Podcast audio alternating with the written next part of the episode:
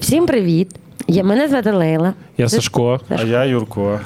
І ми тут е, поговоримо, а ви нас послухаєте. Якщо вам буде не цікаво, можете йти в будь-який момент часу. Ми будемо питати в Юри про його довгий тернистий шлях. Е, до цього моменту. І будемо ж це все писати на наш Ютуб канал. Ви тим часом підписуйтесь на наш канал, ставте колокольчик, щоб вам приходили повідомлення про наші нові випуски. Е, дякую вам всім, що ви залишилися, знайшли час і послухаєте нашого гостя сьогодні. Дякую тобі, що прийшов. Е, Ну, на здоров'я, але то вийшла така маленька подстава, бо я не, не знав, що це буде все отак. Ну, це буде закрита студія. Ну, типу, так. От, але мені нормально. Не перший раз подстави ловити. Хто знає Юрія Кошика, дайте знати. Е, Можете поаплодувати, хто знає Юрія Кошика. Ніхто не знає. Клас. А хто був в високій кухні? Воу. Багато. А хто збирається в високу кухню на протязі найближчих двох днів?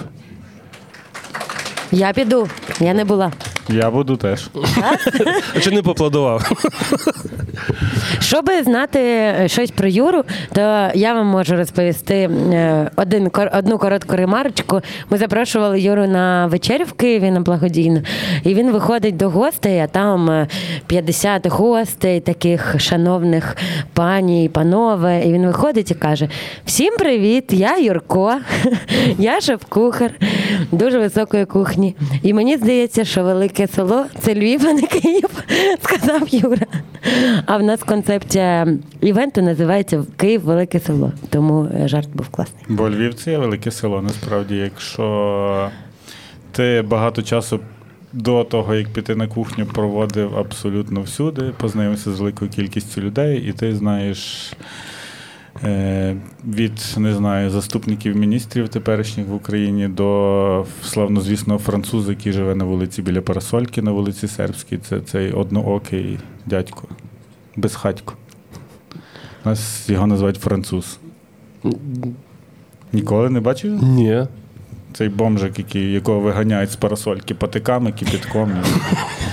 От, е, який говорить на невидуманій мові і каже one two, one two, I give me money, money.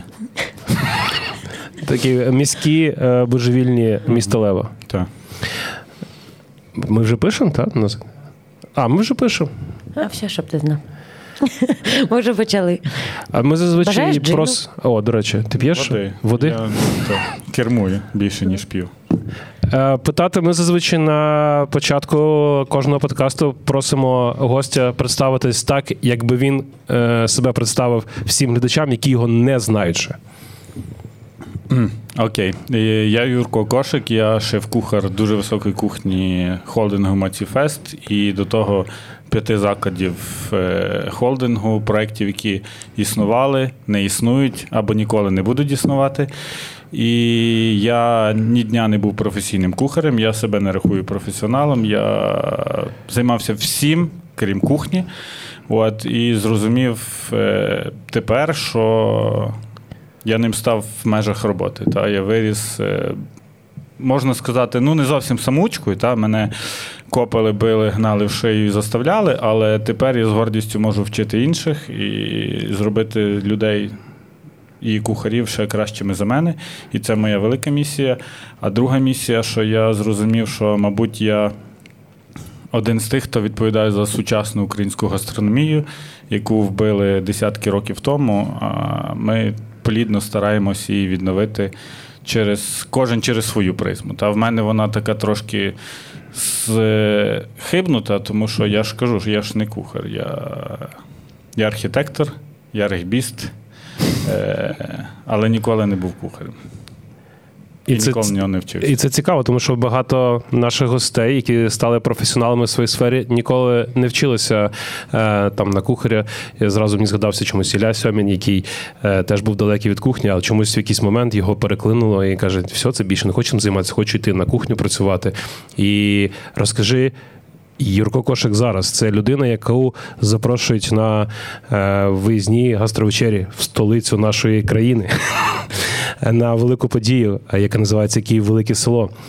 і на гастровечері якого квитки розкуповуються в лічені е, години, ну максимум дні. А Юрій Кошик років 7-8 тому назад. Хто він? 7-8 років тому назад, навіть давай краще. Давай майже 11. Майже 11. Коли я прийшов е, на кухню. Ну, це, типу, теж через своє знайомство. Та Я любив готувати, ніколи ніде не працював на кухні. Я працював дизайнером, 3D-дизайнером, е, художнім розписом на нігтях займався, викладав в школі нігтєвої естетики, художній розпис на нігтях. У мене були учениці, яких я вчив малювати. От. І на одному з нових років, які ми святкували за містом в компанії, це завжди було там 40 плюс людей. Я годував всіх. Типу, від салатів, закусок до основних страв, я не знаю, там. Типу лазані чи там картоплі по-баварськи запеченої з м'ясом в пиві темному. І один наш е, спільний друг, ти його теж знаєш, Ромко Колобок, сказав: uh Юрко, то ти так ахірянно готуєш, ходи до нас працювати в фесті. Я кажу: ну я в фесті зазвичай п'ю максимум зеник на масонах з чіпсами з лаваша. Але, типу, давай. Але домовляємося, з тебе співбесіда, а я приходжу на роботу. Він такий, окей. Е, він каже, давай. Пише мені смс-ку, там через три дні приходь е, на наш старий офіс на вулиці Лемківській, де зараз фест-готель стоїть. Е, відділ кадрів. Тебе там буде чекати пані Леся Бонк, вона наш головний HR, і, типу, проведеш на співбесіду. Я такий, окей. Приходжу. Мені кажуть, Леся, відпусті, тебе буде приймати Юрко Тангел. Я такий, та добре, приходжу. Він каже, сідай. Кажу, сижу. Розказуй. Кажу, розказуй. Я хочу йти на кухню. Але я дуб дубовий, нічого не вмію, ніколи не працював. І я хочу, знаєш, як в цих кулінарних передачах і в документальних фільмах, що він починав чуть ли там не з котеломойки. Я хочу просто, типу, на літній майданчик біля Діани, де, типу, звичайне меню, просто смажити яйця, не знаю, різати сир на сирну тарілку, почати з нуля. Бо я не знаю, як це працює. Він каже: ну да, на Діані така кухня, що я там можу працювати. Я кажу, але ви сидите тут в кріслі, а я хочу працювати. От після того в мене з ним не зрослось. От. Але мене взяли на роботу через два тижні вернулася з відпустки, ми з нею поспілкувалися, і ми, мій перший день е, робочий треба було вийти на загальну співбесіду всіх, хто мав працювати в новому сезоні Діани.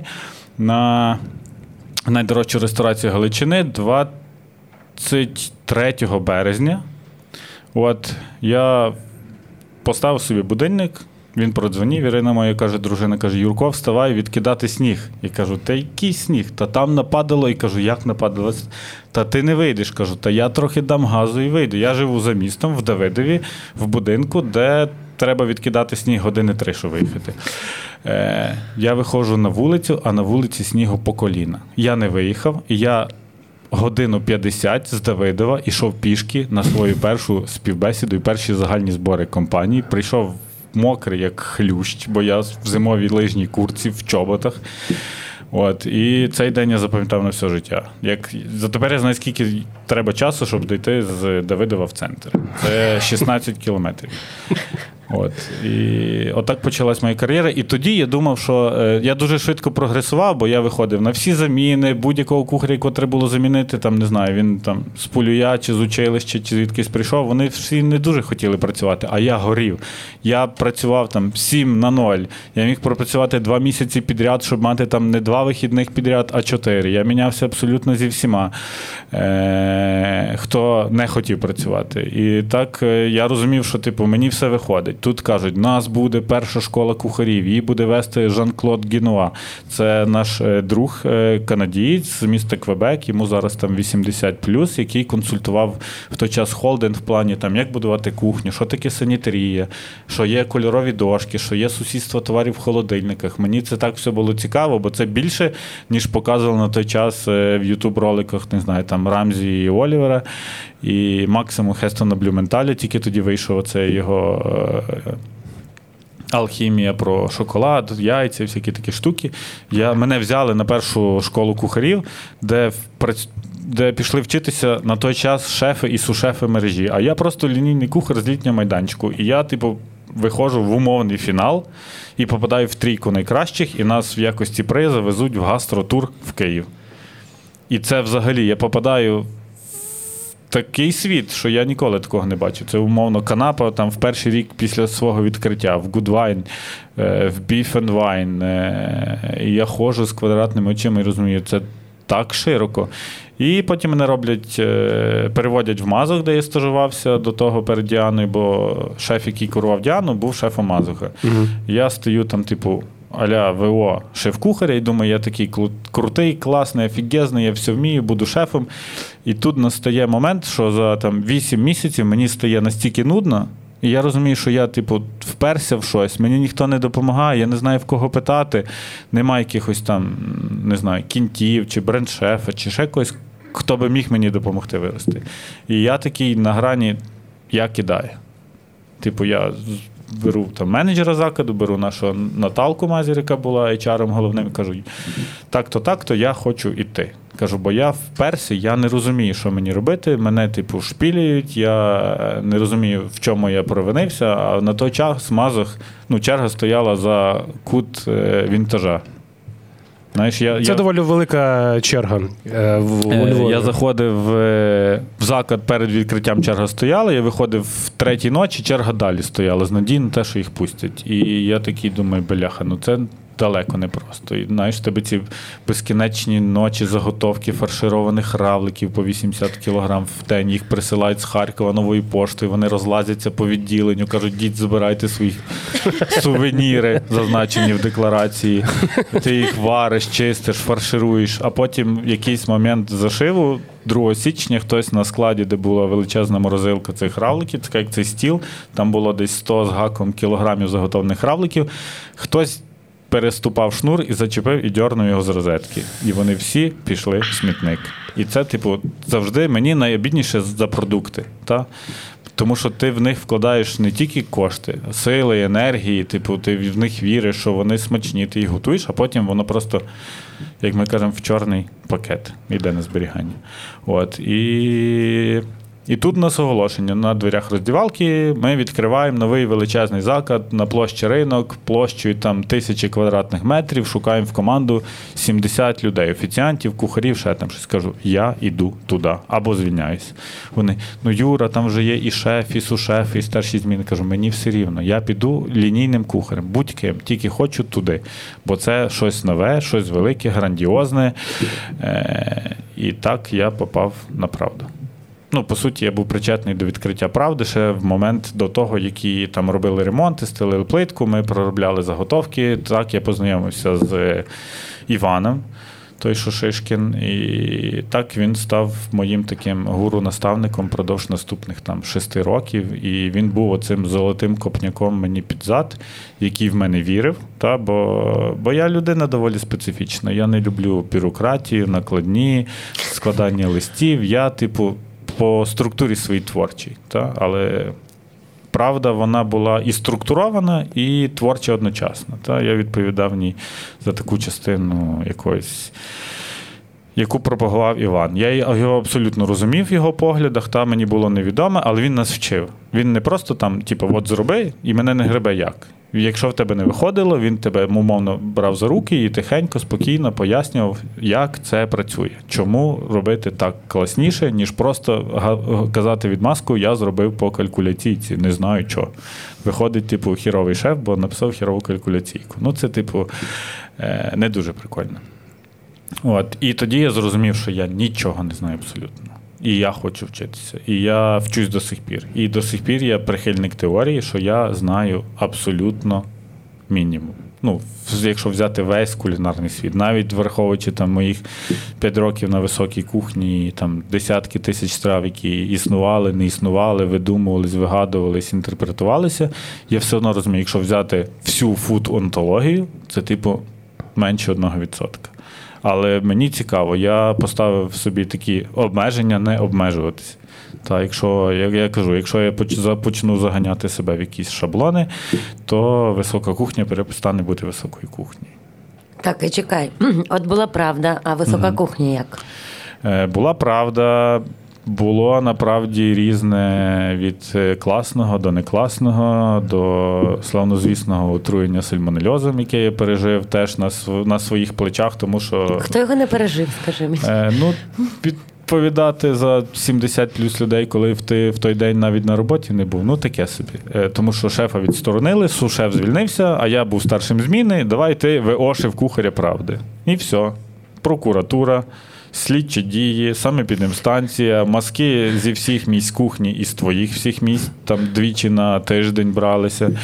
І правда була закрита місяць, і я місяць провів в правді. Від відкриття до закриття. І це, типу, найбільший стрес. Але це, типу, хороший. Е, потім для тебе приклад і фактор, та, що ти не попускаєш ніколи якісь там санітарні межі, правила і якісь штуки. Ти до цього ставиш категорично, навіть якщо це комусь не подобається, я кажу, мені, вибачте, накласти.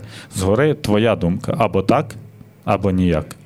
І не знаю. Ми айолі на високій кухні з яєць не робимо до сих пір. Це наша принципова позиція. А потім була висока кухня як? Висока кухня.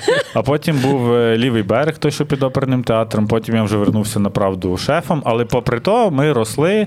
Були інші школи кухарів, яких там викладав Іван е, і Лян Демковський. А ми, а я просто був вільним слухачем, бо я вже їх закінчив на першій, на другій, на третій кажуть, Юрко, давай, може, ти щось там розказуєш своїм колегам про якісь там, хоча б одну лекцію про інвентар кухонний чи про обладнання. І я так стресував з цього. Бо я абсолютно ніколи не любив публічних виступів. Найгірше, що було Добрий в школі, день. найгірше, що було в школі, це розказувати вірш. Ну, типу, я його знав. Мені вірш вчити це, типу, два рази прочитати, і зранку я його знав. Але вийти до дошки і його розказати, я впадав в ступор, почав заїкатися, червоніти і мовчати. І тому, типу, я ненавидів там літературу, ні українську, ні зарубіжну. При тому я знав всі абсолютно вірші, які там вчили в школі, але розказувати на людях я, типу, не міг побороти себе. А в аудиторії там 12-15 кухарів ти їх всіх знаєш, бо ти з ними працюєш в одній мережі, і тобі їм щось щось треба розказувати, і ти думаєш, блін, ну я ж дубовий, ну я ж сам не розумію, як це відбувається. Але потихеньку ти готуєшся, бо я відповідальний. Я готувався, читав, що таке тефлон, при якій температурі плавиться тефлон, що з ним можна робити, що не можна робити. І почав розказувати. І так на там 13-й школі кухарів я провів всі теоретичні. Теоретичні лекції і половину практичних, бо це вже практично була школа без Ілії, без Івана, а її треба було робити. І після того в мене якось пропав страх говорити на людях, в принципі. Ну, типу там. Гастрошоу, чи ще якась вечеря, чи чи, чи подія, чи івент, для мене це вже нормально. Та? Для мене немає значення. Можливо, я його поборов потім ще із високої кухні, коли ти постійно спілкуєшся з гостями е, різними. Та? Не завжди ж тобі кажуть, який ти класний молодець, який приготував салат, а кажуть, сідай, блядь, і їж цю котлету. Бо це не котлета, а кусок гівна. Ну я кажу, ну я не буду їсти з вашої тарілки. Я собі можу таку саму приготувати, але в мене є принцип, я не їм з тарілки гостя ніколи. Взагалі ніколи. Навіть якщо ви мені покажете медичну картку свою. Я не буду лізти в чужу тарілку. Їжа моя, поки вона в мене на кухні, до моменту, коли тарілка приступає поріг кухні, вона вже стає їжею гостя. От, А висока кухня це спонтанна штука, тому що якось так склалося, що там за років п'ять у нас з'явилася така маленька ком'юніті шефів феста, які плюс-мінус прийшли в один період, плюс-мінус були одного віку, зустрічались на якихось там подіях, фестивалях, і нас почали просто збирати все щільніше, щільніше, з нами працювати. Так утворилась е, операційна група, яку чомусь назвали ліниві вареники, от, куди входило шість шефів, і ми займалися різними роду проєктом. Там треба було переробити Криївку повністю. Від там кухні закрити стару заготівельну і зробити нову, до відкриту, нове меню, проробки, запуск, не зупиняючи роботу Криївки. Ну, тобто, Причому що вона працювала цілодобово? Вона працювала цілодобово, і в той період вона працювала теж з різних кухонь, різними макарами, але ми якось це зробили. Ми обслуговували якісь фестивалі. Ми нас запросили допомагати нашому кейтерингу обслуговувати найбільший в той час їхній корпоратив софтсерву в 3,5 тисячі людей. І для мене нас тоді це теж був супер виклик. Та? Ми поділили обов'язки. Ти робиш, відповідаєш за шашлики м'ясо, ми варимо бограч, ми робимо 400 кг хумусу, ми збираємо 3,5 тисячі бентобоксиків з салатом, з хлібом і якимись самим сендвічами. Е, ми прописували логістику, алгоритм, як ми будемо що робити, коли ми приїжджаємо на локацію в п'ятій ранку, коли що треба робити. І так ми почали кінтуватися. Ну, ясно, що після тих всіх подій всі шефи йдуть разом поїсти і попити кудись. Ну і це зробило нас, типу, такою. Е, шефською командою, з якими ми всі дружимо до сих пір і займаємося різними проектами. І ми так готували вечері. Попав вечері в масонах, направді не було значення де. Мгм. Ми собі придумали концепт. Ну, Іван придумав концепт, давав нам набір страв. Ми не розуміли, як це взагалі можна поєднати. А потім почали розуміти. І останню вечерю ми приготували самі, без Івана, написали меню, зробили заготовки, кожен розповідав про свою страву, як це було зазвичай до того. І хтось раз сказав: а тепер ми можемо відкрити ресторан, який так буде працювати кожен день. Ага, і назвемо його висока кухня, відкриємо його на даху. Ха-ха-ха. І з того дня почали шукати приміщення, яке мало бути на даху, на стриху. Знайшли е, дах площі ринок 14 і почали серйозно займатися такою штукою, як закладом без меню, де працюють шефи, де немає нічого сталого, і кожен вечір може стати попапом. Отак А як народилась ця ідея? Це ж унікальний концепт. Е, ідею додав Юрко Назрук. Е, ми хотіли зробити чимось це все унікальним, і він сказав: давайте зробимо його, типу, закладом, де їжа без посередників, та? де немає офіціантів. Якщо немає офіціантів, значить є тільки кухар. Якщо є тільки кухар, з ним можна поговорити. Що би ти хотів, чого би ти не хотів. Якщо продовжується такий діалог, то нафіг нам меню. Давайте будемо працювати без меню. І тоді ми створили хибний стереотип про дуже високу кухню, з яким ми боремося до сих пір. Що ми заклад, в якому немає меню, і вам приготують будь-що, що ви захочете. Я цю фразу чую до сих пір. Я кажу: не так. А як? Ну, як? Е, Це заклад, в якому немає меню, це заклад, в якому є офіціанти, просто в них інша роль. І це заклад, де гість спілкується з кухарем про інтимні насправді речі. Бо смакові подобання це, це майже як сповідь. Тобі треба розказати, що ти насправді любиш. Тобі не треба тикнути пальцем. О, сьогодні хочу Цезарь. Або давайте мені лосось. Тобі треба розказати, що ти любиш і що ти хочеш саме зараз. Та, тому що мільйон людей приходить е, на високу, і, наприклад, я приймаю стіл, вони кажуть, міньйон і овочі гриль. Я кажу, вибачте, але я цього робити не буду. Ну як? У вас нема вирізки? Кажу, є. А овочі кажу, є. Але, мабуть, не за цим сюди потрібно приходити. Можна піти в будь-який ресторан на площі ринок, де є міньон овочі гриль, і він всюди буде плюс-мінус однаковий. Бо всі використовують сировину одну і ту саму, всіх е, обладнання плюс-мінус однакове, і вміння кухарів приготувати стейк, ну, типу, плюс-мінус теж.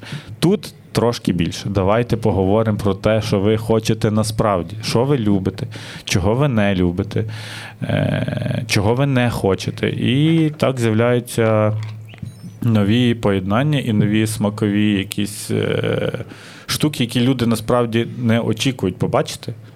І вони нас підстрікають. Ну давай, ну давай здивуй мене. Тому що, умовно, є якась страва, для яких ну, пройде там 200 людей. Я їм всім двостам розкажу про цю страву, і для них вона супер буде унікальна, несподівана, з дивними смаками, але вона на 35 раз проїсться мені. А я не хочу цього. Я, типу, переходжу якісь штуки і кажу: все, від сьогодні ми не робимо так. Давайте будемо думати, як зробити інакше. Бо воно, воно прийдеться нам як команді. Е, я навіть не знаю про що. Лисички з мідіями і квашеним лимоном. Ну, типу, більшість людей ніколи це не їла як одне щось. Та? Але для нас воно стає там, через тиждень роботи вже не цікаво, ми таки про нього забуваємо. Можливо, ми його колись згадаємо і інтерпретуємо в щось інше, або воно нас надихне. А деколи гості задають нам класні ідеї. У мене колись, пам'ятаю, прийшов Майк Лазар і каже: Дивись, я обожнюю просто, ну просто до нестями люблю деруни в Україні, а в Іспанії восьминоги. Але я в житті не їв це в одній тарілці. Можна деруни з восьминогом? Я такий, давай, спробую. І це новий пенінг. Та? Ну, коли в тебе є два різні світи, і ти їх кладеш в одну тарілку, бо до цього ніхто це не робив, мабуть. Ну, прям в такому форматі. Прям львівський дерун, там не знаю, з бринзою, ще якусь фігньою, і щупальце восьминого. І я такий, ну окей, це може працювати. Або приходять люди і кажуть, я не їм якісь там штуки. Ну, це, типу, з е, частими гостями дуже прикольно, тому що їм кожен раз не треба пояснювати, що вони не їдять, на що в них алергія, що вони не люблять, і зазвичай на що вони приходять. У нас є іноземець. е, Ми знаємо, що його вечір починається з джентоніка на Мілерсі. І ми, і ми так оп, ваш джентонік, він такий, дякую. В нього алергія на шпинат, глютен, томат, сою і лактозу. Йому кожен раз не треба це розказувати. Ми просто кажемо, їсти такий, да. І ми готуємо. От, е, але з іноземцями простіше, вони відкриті абсолютно до всього. Вони кажуть: I don't care, I'm open. Готуй, що хочеш. А нашим. Ой, може, жарену картоплю з цибулі. А котлету можете зробити? Кажу, можу. Ну, але котлету я можу зробити. Кажу, можете. Кажу, а жарену картоплю. Кажу, ну і ви можете. Кажу, але я розгадав, що всі приходять на високу і просять жарену картоплю з цибулею. Тому що вдома ніхто цього робити не хоче. Бо тобі треба мити, чистити, різати, жарити, потім мити за собою кухню годину часу і їсти холодну, неприкольну, не хрустку картоплю. Кажу, ми кухню маємо кожен вечір, не переживайте, ми пожаримо. От. Але є якісь принципові штуки, на які ми не ведемося. Та? Я сказав, е, ну, типу, за 5 років е, один чи два рази ми робили суші. Я сказав, ми не будемо крутити роли. Для цього є спеціально навчені заклади, ну або вузькоспеціалізовані, які цим займаються. Кажу, я можу відтворити вам смак ролу в страві, в тарілці, в поєднанні тих самих продуктів, але я не буду крутити рол. Я не буду ліпити пільмені, я не буду робити хінкалі. І зазвичай я людей відмовляю від вареників і борща. Ну, це, типу, моя позиція в високій кухні, тому що я кажу, що якби ми всім, хто хоче їсти вареники і борщ на високій, готували би вареники і борщ, за два роки роботи закладу ми б стали дуже високим борщем чи варениками, і в нас би більше нічого не, нічого би не було, бо ми це вміємо робити класно і якісно, дякуючи нашій команді. От якось так з'явилась висока кухня. Ні Е, звідки. Тобто це місце. Так багато розповідав, і в кінці піде. Ні, ні звідки, просто Тобто це місце не тільки для е, гостя і для того, щоб він експериментував і розвивав свій смак. А з того, що я чую, це більше для команди і для людей, е, для кухарів безпосередньо. Це навіть не тільки для команди, і для кухарів, це в принципі для України.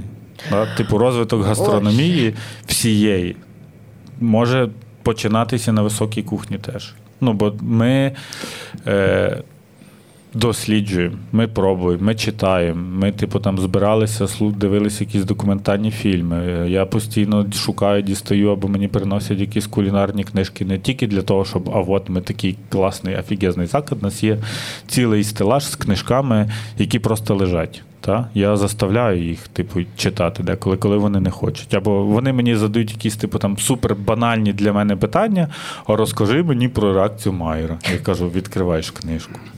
Алі Бузарі, кухонна хімія, алхімія, і ти мені розкажеш, що таке реакція Майера.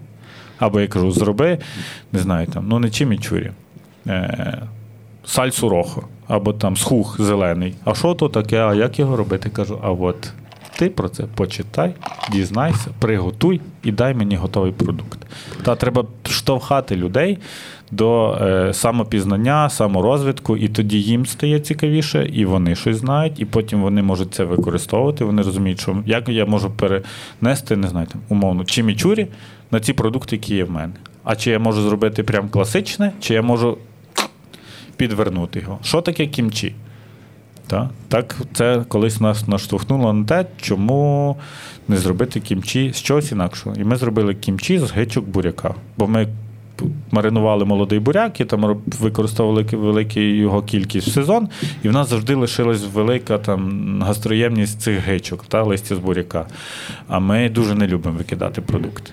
Ми, типу, за те, щоб зарвесь було справжнє. Та не, не, не тільки пластмасовий боксик, пляшечка, пакетик, але й продукт від е, умовно шкірки на ньому до гички.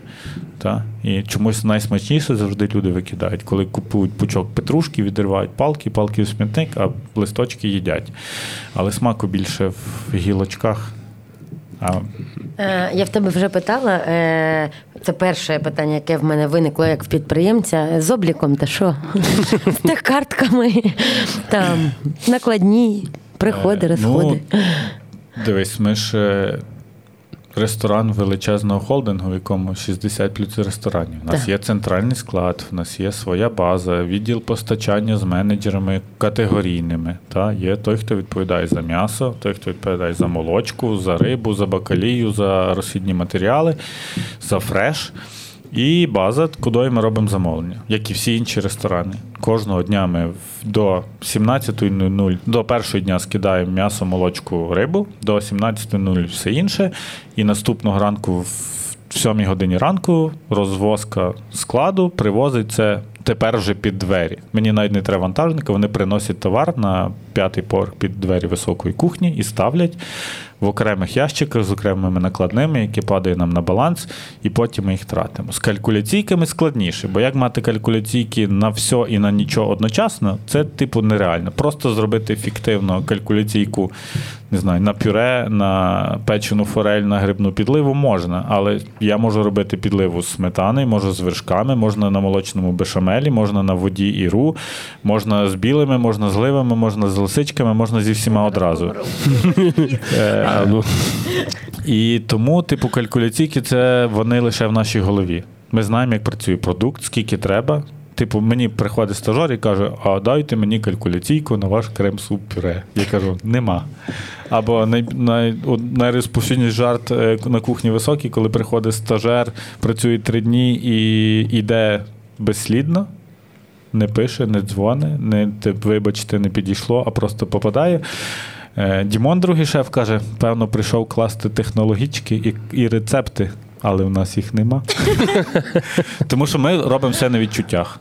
Та? Ми готуємо різотто на відчуттях. Та? Ми знаємо класичні базові пропорції. угу. Але все інше лише твій досвід і відчуття, і навчання. А облік, собівартість і інвентаризація все як інших ресторанах. Та? В мене є інвентаризація кожного місяця. У нас в мережі це завжди перший день місяця. Ми рахуємо залишок, який є в закладі. Дістаємо, скільки ми виторгували і кухнею за місяць, і маємо одну велику калькуляційку собівартістю всі продукти, які ми потратили, продажною ціною всі гроші, які ми заробили за місяць. І це в межах нашого допустимого, бюджетованого, погодженого з основників фудкосту. Інколи деколи більше. Ну, типу, ми в межах від 32% до 36%. Ого, це багато. Ну, це в ресторан. Ну так. Ну, а що, 25? Ну, 28. Ну, типу, на високій. Дивіться, просто така штука. На високу кухню, як не крути, люди приходять з'їсти сібас, вирізку, тунець, креветки і завжди преміум продукти. Я ментально не можу дозволити собі ставити на такі продукти кост 28. Тому що ніхто не прийде їсти восьминіг за 4 тисячі гривень за кілограм готовий. Я ставлю на них кост 50. А є продукти, які продаю з костом 0. Але я їх продаю. Бо туди закладена тільки любов і трудовий ресурс моїх кухарів. Умовно, ми пішли в ліс і назбирали бузини просто в лісі. Десь там на фермі, ще якісь штуці. Воно в собівартості нуль, воно на прихід не стало нічим. Я використав, щоб заквасити воду і сіль і якісь там мінімальні трави, спеції і так далі. В нього собівартість мінімальна. Але я можу це продавати дорого, бо це супер спешл. Ми на це потратили час, ми знаємо, як про це розказати. Е, я знаю, як зробити з е, херсонських сливок помідорів найдорожчі вялені томати в Україні. І не лише по вартості, та, а по емоційній вартості, тому що ми беремо їх, ми їх бланшируємо, знімаємо шкірку, вирізаємо серцевинку, дістаємо кісточки, вялимо 4 дня лише філе, потім коптимо і зберігаємо роками.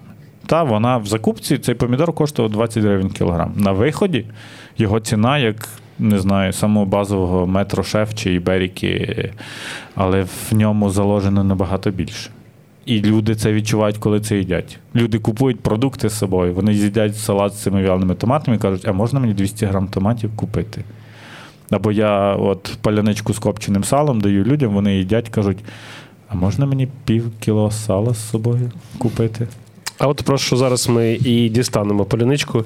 Е, Салом на темі про їжу. Ми будемо розпаковувати зараз те, що Юра не любить робити, носити Я високу кухню. Пакувати високу кухню в бокси. Ми це пройшли в перші локдауни і як працювати доставці на дуже високій кухні. Ми зрозуміли, що це якісь.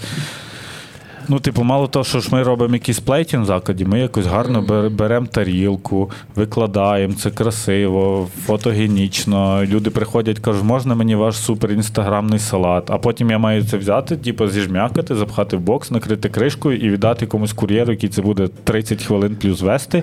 І він такий відкриває. Львівською бруківкою. І він такий відкриває, такий. Йоп твою мать. Що це? Що це? Яким боком його перевернути, щоб воно е, працювало? Тому, Щоб воно було інстаграмне. тому е, в період корони першої ми придумали продавати фрікову піцу. І більше нічого з високої кухні, і ми туди ложили дивні для людей речі, типу там сирий кабачок, е, слайс аспарагуса, наш вялений бекон, або не знаю, скумбрію конфі, гострий мед, або зробили 5 сирів на томатній. Ви зробили піцу сирну на томатній основі? Ви що, хворі на голову? Так, ми хворі на голову, і ми тому відкрили дуже високу кухню. Тому що там працюють тільки фріки, або як я їх називаю космонавти. Нормальних людей там нема. Ну, типу, вони всі на чомусь завернуті, я в тому числі. В кожного свій шпак, свій дятел, який довбе якусь свою історію, але разом ми супер прикольна сім'я і команда, яка і захищає один одного, і прикриває один одного, і е, мотивує один одного. Та? Не просто там, якого фіга ти поставив сюди дошку. Або, типу, що твій фартук знов валяється. І такий, ми фартухи кладемо не тут. Ми всі фартухи тримаємо отам. Ой-ой-ой-ой. Ну, це А, навіть в боксі паляни- виглядає е, А от інстаграмно. А от паляничка салом це була штука, яка народилась супер спонтанно в момент зашиву. Тому що, ну, типу, всі придумали ідею, як відкрити дуже високу кухню, що там має бути, що не має бути, але ніхто нам не сказав, як це має працювати. Нас, типу, в топку. От вам е, 12 кухарів. От вам шеф е, Дімон, от всі інші будуть тобі приходити допомагати, і, типу, вчіться плавати. А що по цінам? Я можу собі дозволити сходити в високу кухню? Будь-хто може дозволити собі прийти і з'їсти щось в високій кухні, тому що ціни нормальні, такі, як в всіх закладах. Ну типу, як, а там- як ви рахуєте? ну, але звучить, але бачиш, звучить висока кухня, вже так. Е... Ну так, да, бо це стьоб, який не вийшов. Ну, типу, дуже висока кухня рівно тому, що вона на даху. на- Да? А, От. І люди, які Ви стали заручниками цієї назви і Ну, концепції. так, ми хотіли, типу, так тонко по-львівськи пожартувати, але не всі це зрозуміли. Та? Бо є люди, які приходять на високу кухню і очікують, не знаю, там мішленівські подачі, малесенькі порції, а ми йому тупо щоку цілу. Або там, не знаю, там гратену величезний кусок, чи просто мисяру смаженої картоплі, чи хтось приходить салат з капусти нерафінованої олії заправлений. Окей, він буде це їсти. І це не буде коштувати 400, ні 300, навіть не 200 гривень. Ми всі адекватні люди, і ми кухарі. Ми годуємо людей. Та на нас ніхто не давить. Наша, наш найбільший обов'язок і любов це класно нагодувати людей, і зазвичай ми даємо більше, ніж люди можуть з'їсти. Та, тому що ми, типу, така наша натура, ми щедрі. Та от з'їж, я і так, типу, забагато зробив. То що я? Я ж не викину це. Я положу тобі, типу, цю, цю лишню штучку положу тобі в тарілку. І тому порції в нас зазвичай не маленькі, ми з цим завжди боремося. Кажу, будь ласка, робіть трошки менше. Я, типу, викладаю різотто з сотейника і розумію, що вже, типу, там пів кіло. А в мене ще в сотейнику є. І я такий, і що мені робити? Куди мені це дівати? А ти ж не пропустиш, тому що нема Ну, різоту це, в меню. Це бо нема меню. було приготовлено під цього гостя, і типу, в мене два виходи: або доложити в тарілку, або дати комусь, не знаю, з стафу з'їсти, або віддати на мийку там, і його викинуть в смітник. А ви не любите вкидати продукти? Я ненавижу викидати продукти. І коли люди кажуть, ой Боже, дякую, все було так смачно, я кажу, зараз я піду на мийку і подивлюся, яка ваша тарілка, порожня чи повна. От тоді це для мене, типу, резюме, смачно було чи ні. Бо люди по натурі своїй не завжди в очі готові казати правду. Та скажи мені, що це був, типу, несмачно. Це дуже гостре. Ну так. А це- Халапеньо виглядає як халапеньо е, маринований. Це дуже гостре. Ну, типу, я б розказав просто може. Вибачте. Виглядає дуже Е, смачно. Там це все, що ми робимо, маринуємо квасом, ферментуємо в різних е, інтерпретаціях. Та там є маринований халапеньо свіжий, це, кімчі редиска. Я спробую. малосольний Ну, Виглядає супер гостро. Вона не гостра. Вона не гостра. Вона не Просто так виглядає. Вона, типу, виглядає. Оце. Вон- супер смачно. Е, Це дуже квашений гостро. лимон. Тоді з'їж е, терпке райське яблучко мариноване, яке нічого не коштує. Воно росте в нас на Фест Репабліку, і наші садівники кажуть, я йду збирати райські яблука. Вам принести? Я такий, да. Вони приносять нам 6 кілограм райських яблук. Це просто урожай з Фест Репабліку. А я виделочка. Я думаю, що якщо дуже гостре, треба з'їсти страчителою. Це Ой, єдине, я так що, і хочу що заїсти, бо мені дуже молочне. Бо вода не поможе, а джинтонік, ну, підлий, підлий вогню. Е, про гострі перці, да, ми робили тест-драйв відос. Я ще вдихнув повітря і теж натрапив на цей е, е, пекучий халапеньо, який зазвичай не дуже гострий, але, але ми- ферментація робить своє. Так. От. Це морквяна мозаїка в норі і страчителя українська. А вам нічого, що ми тут їмо? А, поляничка з салом, я ж кажу, з'явилась в момент зашиву. Так? Коли ми тільки почали працювати, у нас була пічка на дровах, ми пекли просто плоский хліб, як палянички, і на нього кидали на видачі, типу, все, що під руку попаде. Ну, типу, не знаю, просто песто помажемо, просто олією, посипемо якимось там дукою з горішків чи ще якоюсь штукою. І тут якось чисто випадково так сталося, що на видачі опинилось шматочок палянички, а збоку ми видавали комусь там до, до чарки сало. Знаєш, і ми такі оп, положили сало на гарячу паляничку. Отакий слайс, воно почало танути. З'їли смачно. Потім думаю, але блін, може бути зажирно. І стояв бокс з квашеними лимонами. І ми такі, оп, квашений лимон зверху ще на сало з теплим хлібом.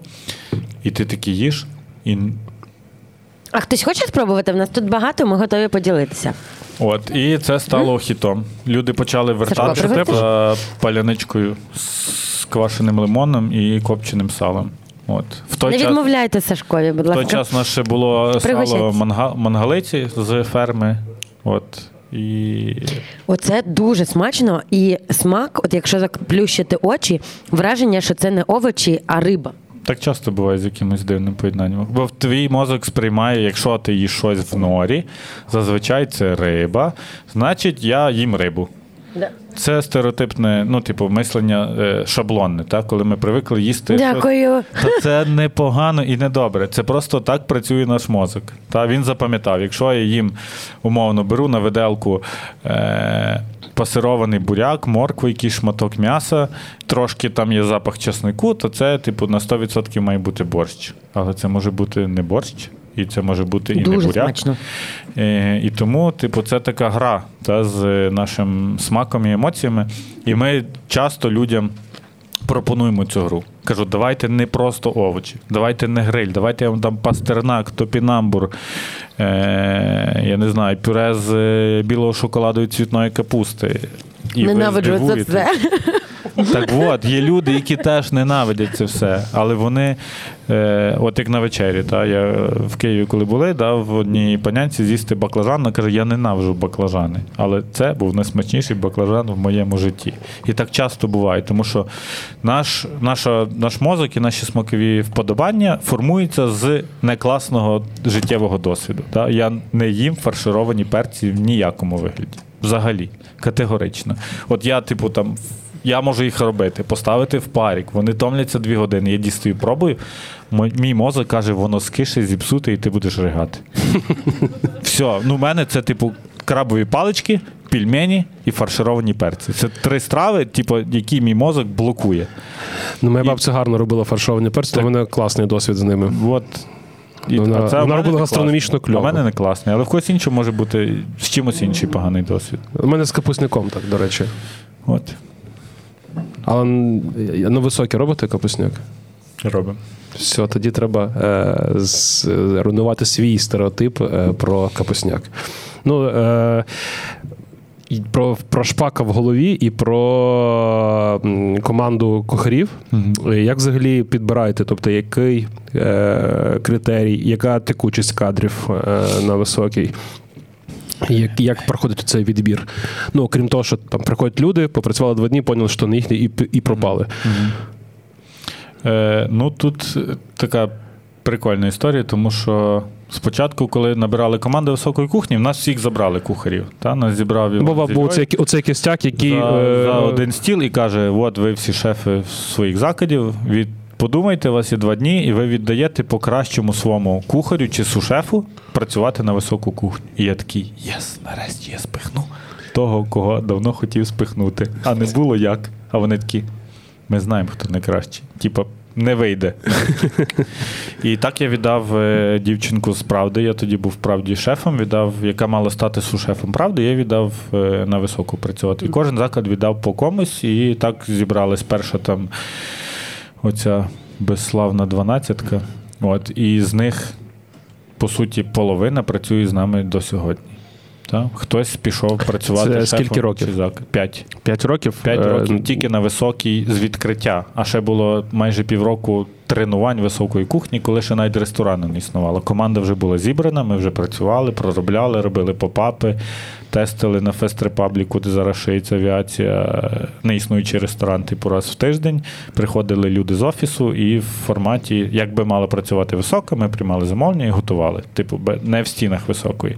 Потім ми це робили в ресторані Ратуша. Коли ще не було Гранд Кафе Леополісу, нам віддали один зал, і ми там робили це.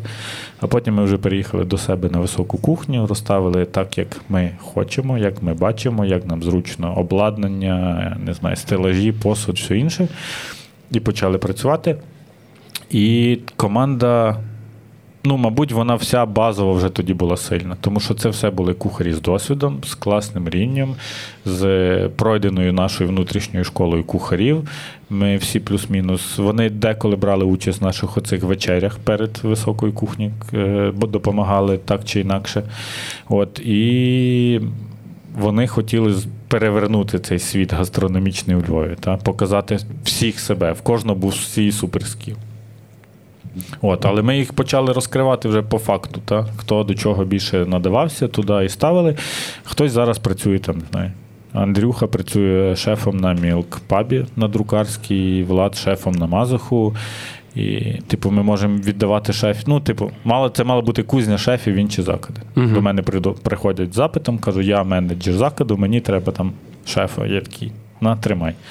Але ясно, що я нікого не хочу віддавати, тому що вони всі рідні, близькі, дорогі, і ми пройшли супер багато всього шляху. Там за 5 років від того, що нас люди ненавиділи, хотіли вивезти в ліс. Е, Хто вас хотів вивезти? Ну, всякі бувають гості, коли приходять на дуже високу кухню. Кухні дуже високі Так. гості. Так. От. Але було і навпаки. Були люди, які типу, там фоткалися, брали інстаграм, готові були цілувати руки. Був тіп, який на колінах стояв перед кухнею і дякував за найсмачнішу їжу в його житті. Були всякі. От. Е, Текучість кадрів, ну, типу, вона плюс-мінус тече, як всюди. Та? Там, плюс один, мінус один, плюс два, мінус один. Ну, типу, кістяк лишається, половина як і працювала, так і працює. Я думаю, що якщо типу, їх і лишити, і всіх інших відкинути, ми можемо протягнути там декілька місяців. Ну, ми вже останніх два роки працюємо в режимі мінус 4 кухарі. А скільки людей в зміні? В зміні е, в, зараз в будні 5, і на вихідні 7. Але для того, щоб просто стати за свій станок на кухні, хватить п'яти. Для того, щоб ходити ще паралельно в зал, приймати замовлення. Всі люди зазвичай приходять в е, дуже високу, плюс-мінус один час. Це типу там між сьомою і дев'ятою.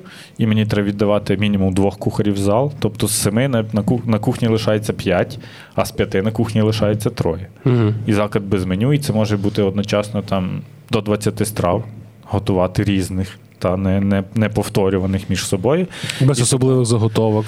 Ну, Чи ну, тобто, як оцей процес е, ну заготовки? просто всіх заготовка це поняття різне. Для когось заготовка це просто помідор в е, холодильнику. Так. Для мене заготовка це томлена щука в холодильнику, з якої я можу зробити там 25 плюс страв. Так, Мгм. можу і розірба- розірвати, зробити з неї суп-гуляш, підливу, мачанку, напхати в дируни, можу подати цілою, можу запекти, можу хоч запанірувати, зробити з неї нагетс. Це вже, типу, мій обмежений погляд на щось, або кухар, який це готує, або не обмежений. От, і це конструктор. Ми колись придумали систему матриці, де в тебе є набір продуктів, набір напівфабрикатів і сотні комбінацій цих цих штук. Ясно, що вони працюють лише в нашій голові і в нашому досвіді. І умовно, якщо, наприклад, там Христя каже, я приготувала там морквяну мозаїку з норі, з трачетелою, з олією, з кропу і фенхелем, в моїй голові вже існує смак готової страви. Вашій ще, можливо, ні. В е, голові гостя ще, можливо, ні. Я знаю на 90 плюс відсотків очікуваний смак страви. Або приймаю гості, і він мені каже: Я хочу, щоб в мене був салат з куркою, з сиром, з черіками, беконом, грибною підливкою і там ще там щось. Кажу, давайте як в третьому класі викреслимо зайве з цього ряду.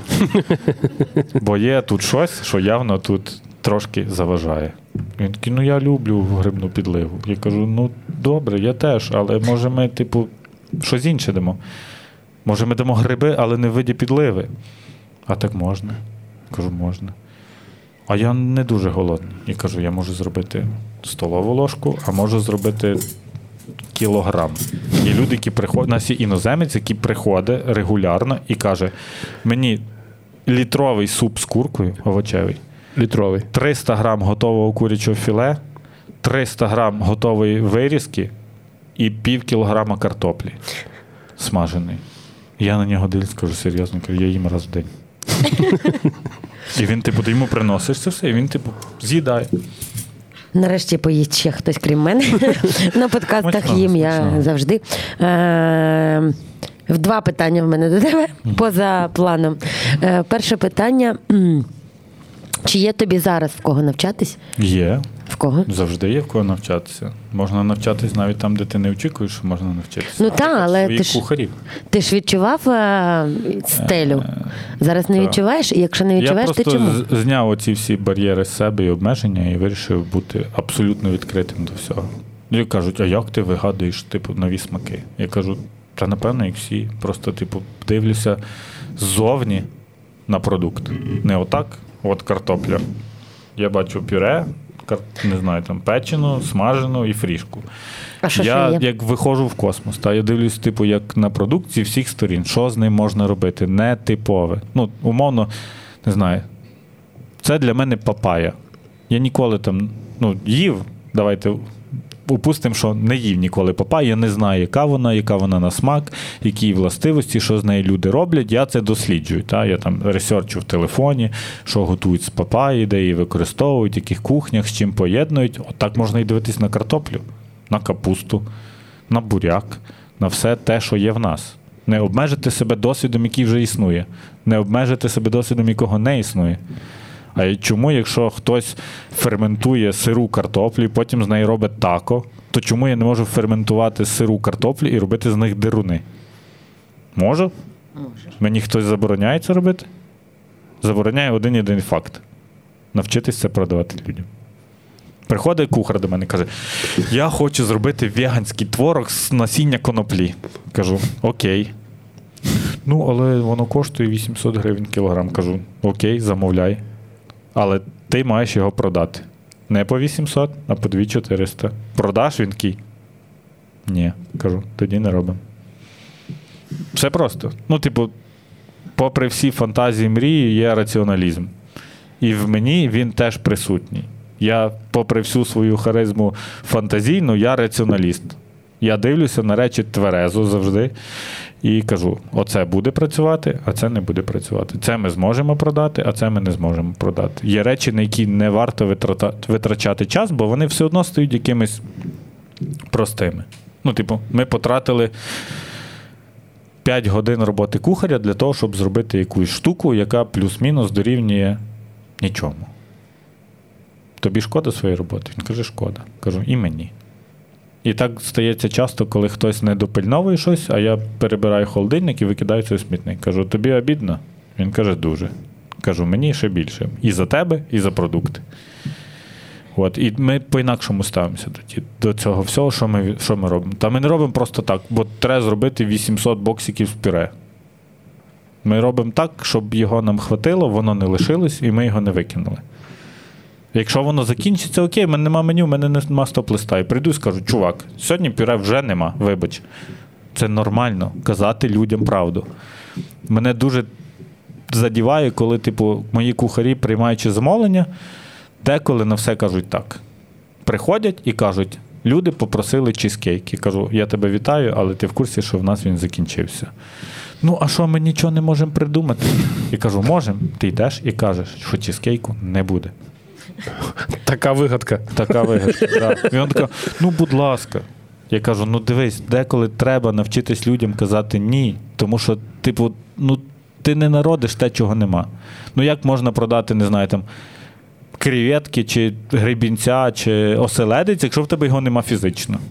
Ну, вони так хотіли. Вони дуже хотіли. Кажу, то запропонуй щось інше. Альтернативу знайди. Ну, люди приходять і кажуть, я хочу м'ясо бігемота. І кажу, я вас вітаю, але тут цього не буде. Або там, а у вас є камчатський голубий краб? Кажу, а у вас? Кажу, ми на Камчатці. Кажу, ви приїжджаєте в відпустку на берег Іспанії з Середземного моря і шукаєте вареники з кроликом. Ну, типу, у вас нема вареників з кроликом тут? Ви не ліпите? «М, А я думав ліпити. Я кажу, от так воно і на високій кухні. Ми, як не крути, і на локальну продукти заточені теж. Я хочу продавати локальні речі. Я не хочу продавати сібаси, тунці і всякі ці штуки, якщо вони не ростуть. Я буду людям продавати сома, річкову форель, червону річкову форель, стерлядь, яку тут вирощують. Я буду за це топити. Ну, я праві вже сам е, бути дорослим і казати деколи людям ні. Кажу, типу, я не буду варити вам борщ. Ну що, він у вас є? Кажу, є. А можете зробити можу, але не буду. Чому?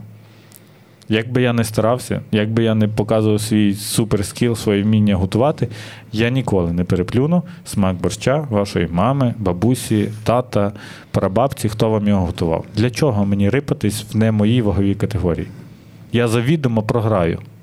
Ну, колись я на це дуже ображався. Знаєш, типу, я там готую, кладу якусь штуку, розказую, розпинаюся, там, не знаю, якийсь там квашений томат, е, концентрат білих грибів, якусь там білий ясь. А мені кажуть. А моя мама робила з болгарським перцем. Я не знаю, що відповідати. Ну, типу, в кожного своє щось є. А моя з фасолькою. Ну, а в мене з білими грибами. Ну і що будемо робити? Ви, я ж не знаю рецепти всіх мам, всіх, хто готує. Ну ти ж на дуже високій кухні, що я Ну, тобі не можу розказати. Ну, можеш. Я можу послухати і запропонувати щось краще. Так, дивись, ми тут їмо майже все овочеве. Це твоя сушеф зробила? Скажи чесно. Е, ну, я їх попросив зібрати. Так. Е, ну, я попросив Христю з Іванкою, тому що я розумію, що найкращим буде те, що можна з'їсти холодним, холодне, ніж те, що я буду робити тепле, а воно стане холодне. Бо я за те, що їсти треба їжу такою, якої придумали, задумали. А не постфактом гріти і ще там щось. Тому, типу, це якісь та, наші штуки, які вони інтерпретують. Це, наприклад, це рулет з маринованого гострого гарбуза всередині з нашим копченим баклажаном, копченими вишнями і квітами апельсинового чебреця. Пастернак конфі і сальце. Там ще навіть на кришку все написано. Морквяна мозаїка з трачетелою і наші ферментовані мариновані сливи, в'ялені сливи за рецептом моєї мами, е, які ми почали робити кожного місяця, кожного року величезними партіями, бо це просто щось нереальне. Та Мгм. вона і кисла, і пряна, і Так, солодка одночасно, і ми її використовуємо навіть на барі в коктейлі. Типу, бо ми розуміємо, що воно працює так, як ми того хочемо. І най, найголовніше, типу, продукти допилювати до стану, що я ним пишаюся. Та? Не аби як, типу, я приготую, типу, проканає. На видачі стою або я, або другий шеф Діма, і, і в нас не проканує. Ну, типу, якщо різотто не консистенції різотто, воно летить назад на зробити так, як має бути. Я навіть спиною бачу те, коли- хтось хоче протиснути якийсь мінімальний філон. І я такий кажу, знаєш, ти це робиш? Ну ти ж бачиш, що я на тебе дивлюся. Ну, це там, умовно, приклад різотто. Та? Типу, чувак дістає баночку, де в баночці лишилось там 30 грам арборів, а йому три порції. Він, типу, в нього вже там в сковорідці потомилась цибулька з селерою, ну, вино вже було, і він такий, типу, тих 30 грам кидає, лишає, іде за новою пачкою, вскриває нову пачку, пересипає в банку, бере ще 50 грам і сипе туди. Я кажу: і що ти робиш? Каже, різотто. Кажу, викидай. А що? Кажу, ну в тебе рис там вже готується хвилин 5. І ти до нього досипаєш новий. Я це видавати не буду. І воно в зал не попаде. Ну, типу, ти зараз потратиш ще 15 хвилин, його доготуєш, нібито. Я його попробую, скажу, це гімно і верну тобі назад. Відставляю і починаю робити нано. Просто, типу, в якихось моментах треба бути супер принциповим, супер категоричним і супер одностороннім. І інші варіанти не не бувають. Та? Мене колись Ілля навчив одного золотого правила. Якщо в тебе є хоч доля сумніву про страві, задай собі питання, чи ти готовий цим нагодувати свою дитину. Все. Тебе зразу є відповідь, що робити з стравою далі. Чи викидати, чи переробляти, чи віддавати в зал. Класна історія. Я теж так так ставлюся до своєї випічки. Е, Юрко, я поставив собі в план е, запитати тебе таку штуку. Буквально вчора спілкувався зі своїми там друзями, е, сидячи в пабі львівському, і, звичайно ж, у львівських колах там обговорюють там останні події про фестиваль. Ми не будемо про це говорити. Але дотепер людей, які живуть у Львові, є стереотип що фест це не про їжу, е, це холдинг емоцій, е, це концепції, це фест для туристів. Та оце от все, там е, розважити туриста. І там же ж там же ж не смачно, там же ж просто. І знаючи, перше, будучи на високій кухні неодноразово, будучи в ребернях, хоча дуже багато кажуть, що що не їжа, що не ребра, то так не можна. І, і е, маючи досвід е, споживання е, фантастичної е, їжі з гріль-лабу з твоїх е, рук, і ще низки проєктів, які е, в тому ж Гранд Леополісі, вправді, маючи досвід, колись зараз вже нема в меню, але колись була фантастична півкурча. І це дуже велика порція з класним соусом і крізь під цибулею. Згадую, аж зараз е, слюнки течуть, але зараз нема чомусь в меню. І от як ви боретеся з цим стереотипом? Е, чи ти відчуваєш дотепер його? Е, бо я кажу, буквально вчора люди давно живуть у Львові і продовжують так думати. Я їх, я їх вчора переконував, так як зараз я розповідаю всім, так зараз відчуваю. А ти як відчуваєш це і як ви з цим боретеся? Ну, Чи боретесь? Боремося, чи ми швидше навпаки, я руйнує стереотипи про це. Угу. Та? Є є сотні львів'ян, навіть тисячі, які, приходячи на високу кухню, їдять, дякують і щось там питають. Я кажу. А, і в кінці кажуть, у вас є картка локаль, вони. Фест. Не вірю. Кажу так. Ну, дуже не схоже на фест. Ну, типу, Але ми з цим боремося. Ну, типу, окей, там 10 років тому, коли я був гостем феста, я теж так думав. Але я навіть тоді ходив в масони. Я ходив в Бернардинський дворик на найсмачніший шашлик в моєму житті. І це правда. І Я був, я забув про Бернардинський дворик. Я так. був львів'янином, але я ніколи не думав, типу, про фест, що це. Ну окей, він для туристів в якому плані? Що там сидять туристи, коли вони є? Ну а де їм сидіти? Ну куди їм іти? Давайте згадаємо про ресторанний бізнес у Львові там 15 років тому. Ну, я назву там 5 закладів, в які я ходив, не феста. Їх дуже мало було, його не існувало. Ну, Монополісти. Типу, дай Бог всім такими монополістами бути. І тоді все було класно. Ми думаємо трошки більше. Та? Коли мені запропонували ідею допомогти школі вільних небайдужих з їжею, я сказав, ясно, що так. Тому що ідея була трошки більше. Ну хто, типу, який монополіст буде вкладати гроші в приватну школу, яка ніколи не дасть тобі результату матеріально. А інший результат дасть через дуже-дуже дуже багато років. У нас е, дуже мало часу, і якщо в нас є в залі е, запитання, не дарма, щоб ви не дарма вже сиділи так стільки часу, то, будь ласка, для нашого гостя ось є мікрофон, є рука. Представтесь, будь ласка. Е, добрий вечір. Мене звати Михайло.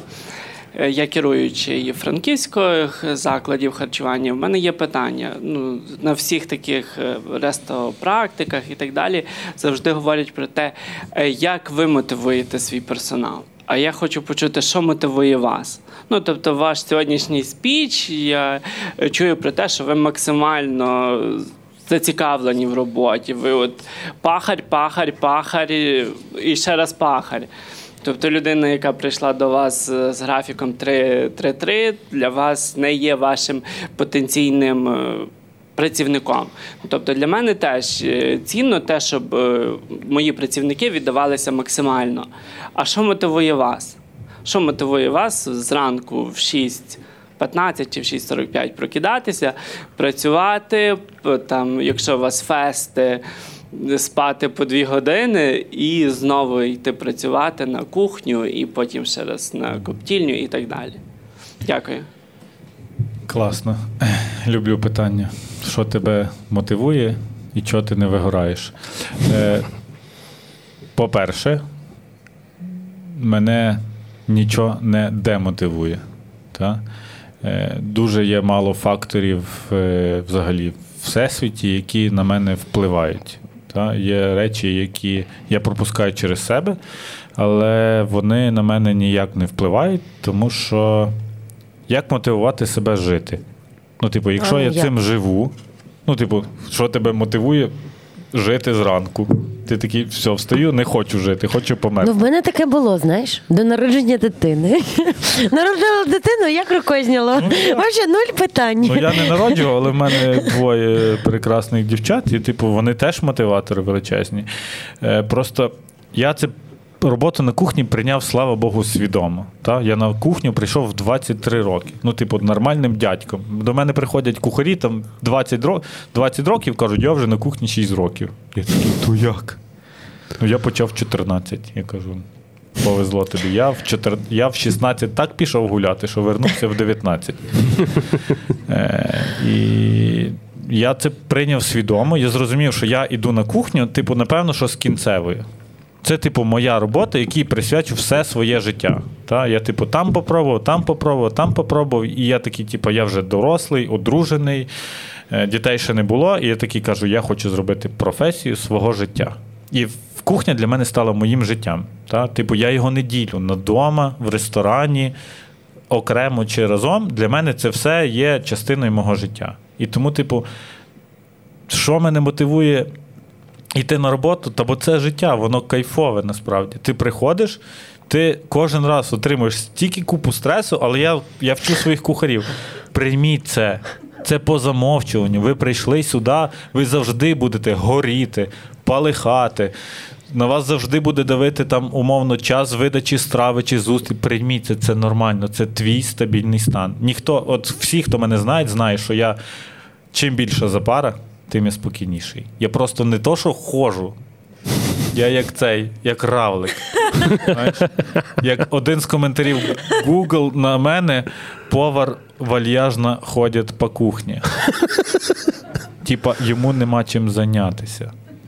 Я такий, бо в мене все під контролем. Нащо бігати, якщо це ні до чого не призведе, крім катастрофи. Якщо починаю бігати я, на мене дивиться, ну, типу, я спину стою спиною завжди до своєї кухні.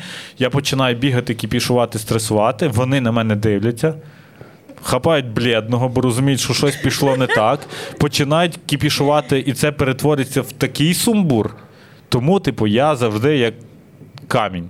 Типу, стою, навіть коли всередині там мене ну, полихає, от я згораю всередині, я як цей колайдер, знаєш, типу там всередині все назовні я рідко що виношу там в плані кухні, тому що це читається і це буде видно, і всі почнуть. Щось сталося, щось сталося. Все нормально завжди. І тому це мій нормальний стан. Та? Типу, працювати в сфері послуг, в ресторані, в, коли в тебе сидить 200 людей з залу, і ще тепер на даху гарну погоду на терасі, так само там 120 плюс, і в тебе просто мільярд зустрічок, і ти такий. Божечко, коли це закінчиться? Але, типу, на вигляд ти нормальний. Це нормальний стан. Ну, типу, я сприйняв це. Для мене це норма, постійний стрес. Через це в мене немає ніяких обмежень, комплексів, я не нервуюсь. Не, я, типу, цей flexible максимально. Та? Я не то, що гнучкий, я рідкий. Ну, типу, як побороти воду? Ніяк. Треба просто в неї лягти. Все. Поглинути в себе неї. Насправді, Глибока філософія. Е, ну так, в глибокій філософії криється насправді таємниця до всього, напевно. Та? Ну, Ну що, ну що тобі Так, а дасть, що що я тебе почну мотивує? Ну, мене мотивують, мої діти мотивують. Так. Та? Ну, типу, є якісь життєві фактори, які, типу, ніхто не відміняв. Двоє дітей вчаться в приватній школу, за яку треба платити. В мене є, в мене є машина, в дружини є машина, в мене є тібетський мастів, я живу в будинку, в мене ламається газонокосарка, в мене горить насос на воду. Треба ж заробляти. Ну, повірте, Так, але я певна, що не гроші є твоїм основним мотивуючим Ні, не гроші, фактором. Але, типу, я хочу. Ну, в мене так склалось в сім'ї моїй, та, що на, ну, типу, мої батьки віддавали мені і брату все. Абсолютно все. Ну, типу, їм не, не важливо було, що залишиться в них, головне вкласти в нас. Я закінчив одну з найкра... на... найкращу школу Львові, Львівську академічну гімназію в той час. Це була в рейтингу шкіл Львова на номер один. Я поступив на Державний національний університет Львівська політехніка на кафедру архітектури містобудування, де було 40 людей на одне місце, я поступив на державний. Я здав, типу, вступні екзамени на 118 зі 120. Клас. От, і ну, це заслуга моїх батьків. Я тепер це розумію. Я думав, що я такий офігезний, класний, вмію малювати, креслити і все класно, але ні. Вони мені дали мою базу життєву, і я хочу її дати своїм дітям, щоб мої діти не парились, нормально поступали, нормально жили е- і кайфували від свого життя. Були Так, вільними дружина не і небайдужими. Вільними і небайдужими. В прям- Але разом з в прямому тим, значенні е, ти робиш, ну, типу, не можна казати, що тільки матеріальна історія тебе мотивує, я, тому що я ти робиш. унікальний простір тобі позитивних емоцій, вражень. Роблю себе, місто і країну кращою. Це є ні, це воно в мені живе вже. Я цим мотивую себе. Я хочу, щоб Україна була офігезною. Я хочу, щоб про львівську кухню говорили в цілому світі. І якщо я ніхіра для цього не буду робити, то я тільки далі буду хотіти. Ну як, типу, матеріалізувати свою мрію? Треба, вибачте, вйобувати. Ну, по-інакшому не буває. Я дочекаюсь, коли прийде хтось і скаже: от, нарешті всі на нього дивіться, він такий класний. Та ні, треба закатати рукава і робити. І я від цього кайфую, від результату. Клас. Так, коли люди вертають, офіціанти вертають з залу порожні тарілки. Це кайф. Так. Коли я дивлюсь через відкриту кухню, людина бере виделку, кладе в рот і мимоволі робить так. Я розумію, що воно працює. Так, коли людина своїм тілом показує, що їй подобається. Вона може цього навіть не сказати, але я розумію, що вона працює. Знаєш, за і тоді стільки, не будуть за стільки розмов. фест з туристами для туристів. І так, воно було для туристів. Де зараз туристи? А в фесті багато людей. Ходять їсти. До речі, так. Ну, і в реберні стоять, І, і, і, ті, ж, черги продають. і, ті ж, і ті ж львів'яни стоять в чергах. Львів'яни стоять. А потім нам- кажуть, нам- а потім, а, стидаються, а потім стидаються сказати, що ходили в реберню. Та, Ну, це типу, правда. Що це Ну, Ну, тому що, дивись, так. Я так, не типу. Є люди, які Я давайте, давайте розкажемо всім Я е, в Україні. Києву, зокрема, А, що ну-ка. у Львові реально ну, е, ну це дійсно така історія. Так склалося. Я ще був студентом, коли е, фест набрав обертів. Е, Криївка була недоступна для нас. Все хотілося сходити. Я був студентом і я не міг собі дозволити сходити в Криївку. Коли я вже зміг дозволити ходити в Криївку, а це був цілодобовий заклад. Один з небагатьох у Львові. Е, коли з'явилася масонська ложа, е, то е, там був гарний ключик, е, такий, в кого була карта локаль, в того були ціни на 90% нижчі в меню. Ну, бо це знову ж таки маркетинговий хід, бо це з Юрко Назрук вміє створювати концепції. Там просто дописали в меню зайвий нулик, а якщо у тебе карта локаль, то е, цей нулик забирається, і ти нормально платиш ціну. Е, і важко було туди впасти. Треба було туди якось попасти. Тобто, і всі це сприймають через гру, через концепт. Треба було торгуватися з офіціантом. Та в жидівській кнайпі. Тобто е, більше сприймали це як гру, і як гру на публіку, і маркетинг. І тому а львів'яни це дуже гонорові, інтелігентні люди, які Які кожної неділі після Це- церкви йдуть в гранд кафе Леополіс. Ну, це це вже- 50 грам коньяку і пити і їсти тістечко. або тиснути 50 е, чарку 50 зимної сотки.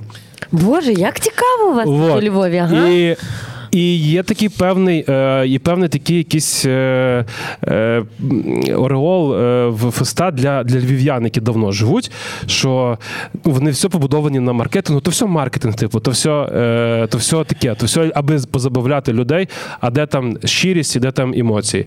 А Так насправді. от вони є, бо я Вот, бачу. і, і власне, і, всіх хочеться, щоб і на і всіх хоч... фестивалях краудбіру і там кофі-бук вінтаж 95% львів'яни, які не ходять е, в заклади феста, але всі тусуються на фест Репабліку, п'ють пиво, п'ють каву, їдять. Ага, ще кажуть, що, е, що правда, пиво це ну.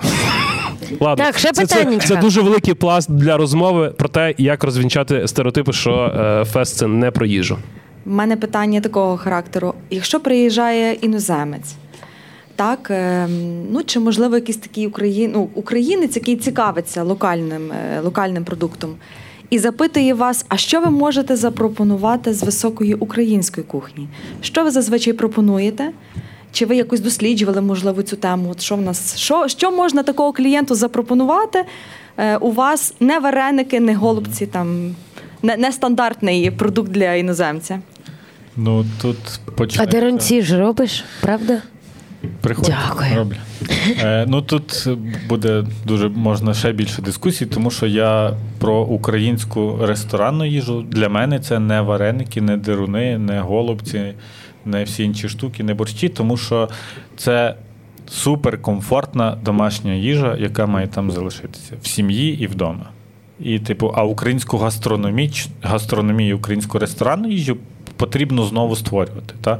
Якщо взяти там книжку Шляхетна кухня Галичини, яку видала Мар'яна Душар Ігор Лельо, про де є менюшки львівських закладів часу там 1873-915 рік, то А там я попрошу, щоб наші редактори в обов'язково в опис до цього подкасту вивели цю книгу, е, послання на цю книгу е, можна її придбати, або принаймні ознайомитися з її змістом, тому що це дійсно фундаментальна робота.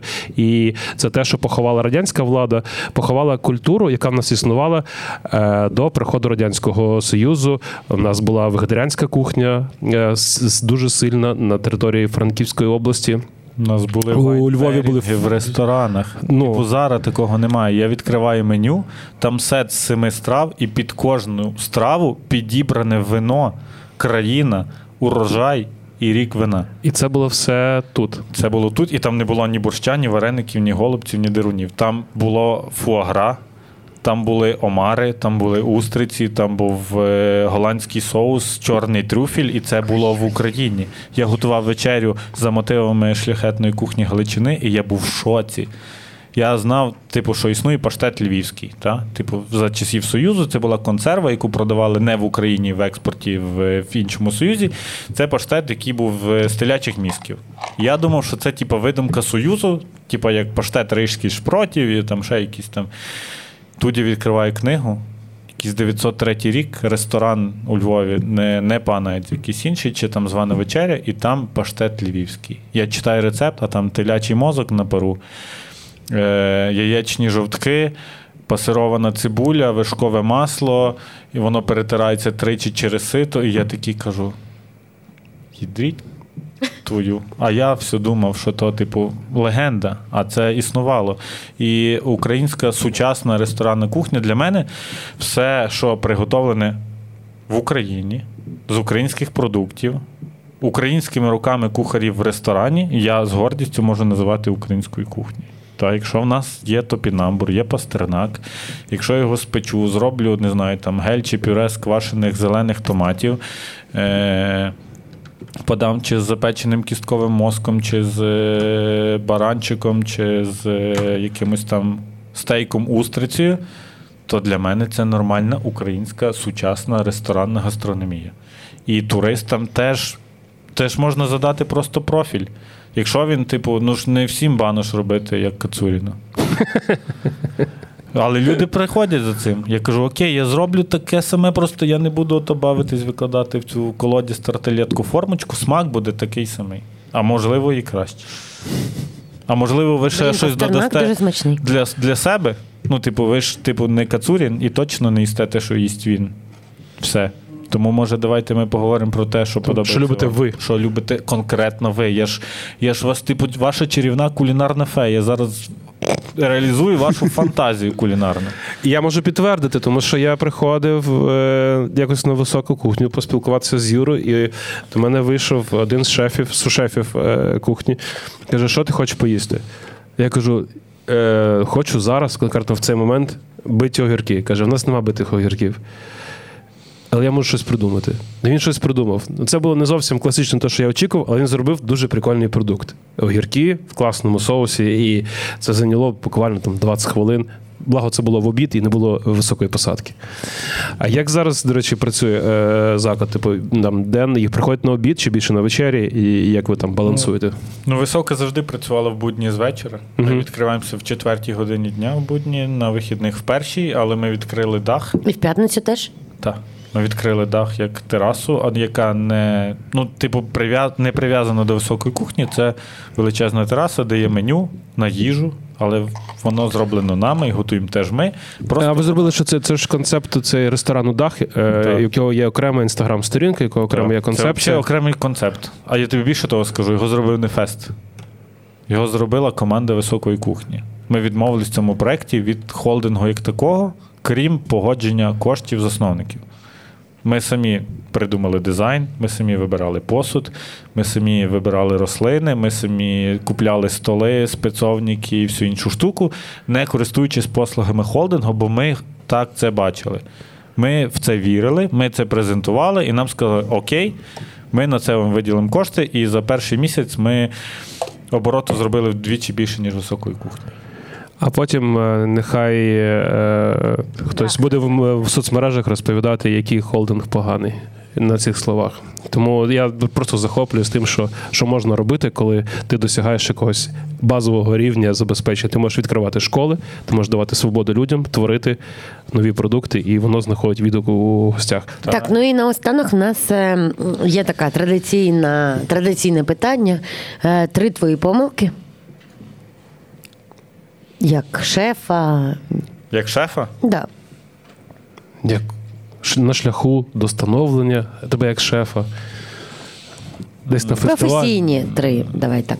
Професійні три помилки. Ну добре, руки я мию. Це Руки вже- миєш, добре. Е, Це успіх. Це успіх. Так. Три помилки я. Був період, коли я все сприймав особисто. Угу. Типу, будь-яка заява, це типу, була камінь в моє лице. Не в мій город, а мені в лице. І я, типу, дуже на це ображався і не розумів, як так можна. От. Але потім я почав над цим працювати і розуміти, і аналізувати, і робити з цього висновки. Та я нормально можу дискутувати з гостями, коли їм щось не подобається. Нормально, не психувати, вислуховувати, деколи визнавати помилки, якщо це реально помилка, або відстоювати свою думку, якщо це реально моя думка. Друге, е, одна з найбільших моїх помилок. Я колись дуже сильно прив'язувався до людей, з якими працюю. Е, Ще в часів правди, типу, бо я був сушефом, Ілля був шефом, і я, відповідно, стажував всіх, хто приходив на кухню, всіх вчив, показував, розказував, присвячував багато часу. Вони працювали, все було класно. І, типу, коли вони приходили і казали, я йду, Розбите серце. я ну окей, я плакав. Та я розумію. Я розумів, типу, що я вклав в цю людину настільки багато, а вона навіть не кухар зараз. Ну, типу, або міняє професію. І я такий, бляха, нахіра я це все роблю. Типу, я віддаю кожному частинку себе, а це, типу, як умовно, ну не знаю, не, не жінка від тебе йде, а дитина каже: я йду з дому, не хочу з вами бути. Ви всі кончені. Е, І ти розумієш, що це перехідний вік. І ти, типу, я вмовляв, просив, придумав якісь там штуки, а потім сказав: Окей, я це сприйму як належне, що так деколи буває. Люди міняються. Я не можу всіх заставляти прив'язувати себе за руки, підпя... прив'я... кажу, підписувати угоду з дияволом. У мене всі кухарі, які є в мене на кухні, вони всі абсолютно вільні від будь-чого. І коли вони йдуть, і через якийсь час я взнаю, що Богдан став бренд-шефом 1708 у Львові. І мені гордо. Окей, він не, не, він не шеф фесті, але він, типу, досяг чогось ще, крім десь. І це, типу, це ти, зараз я скажу фразу, вона не, типу, не я не самолюб і не егоїст, але я просто цим цим кредом теж е, живу. Краще бути одним серед багатьох ахіренних, ніж одним серед багатьох ніяких. От, типу, хай всі будуть як висока кухня. І тоді мені буде супер спокійно, супер комфортно. І коли будуть приходити до мене гості з інших міст і казати, скажи, куди піти у Львові, я буду, типу, відкривати отакий список і казати, йди туди за тим, туди за тим, туди за тим, туди за тим. А не коли в мене, типу, є одна рука, я навіть не всі пальці на ній загинаю, бо я не знаю. Я хочу, щоб всі росли. Окей, хай крадуть, я можу рецепти давати, калькуляційки, на на все, хай використовується. Хай смачної їжі стає все більше і більше і більше. Я справлюсь, я придумаю щось нове. Так, а три успіхи які? Давай, пишатися з собою час. Е, ну, добре. Перший мій супервеликий успіх я завів інстаграм. Вау! А ну швидко підпишіться на інстаграм. Ну, типу, я завів його раніше, та, але він був мертвим. А потім я вирішив, окей, хай він оживе. Е, і ми почали щось там знімати, монтувати, знімати, показувати людям так, як воно є. Не завжди, типу, воно все прям luxury виглядає. Та я там Роксолані Семенці кажу: мені не подобається цей стіл, він поцарапаний. Кажу, цей стіл на моїй кухні, він робочий. На ньому працюють, ріжуть, товчуть, кладуть тарілки, він іншим не буде. Ну не буде тут, типу, декорації, там гарного плейтінгу, вилизаних тарілок, бо я. Треба людям показувати правду, як вона є. Бо потім вони приходять за цими гарними фотками в чойсі і кажуть, а моя страва була не така то давайте на ці фотки страви такі, які ви будете видавати в запару. І тоді в людей не буде проблем. Бо воно не та квіточка повернута, не того кольору квіточка, бринза не з того боку лежить. Тому типу, показуйте людям правду, яка вона є в ресторанах.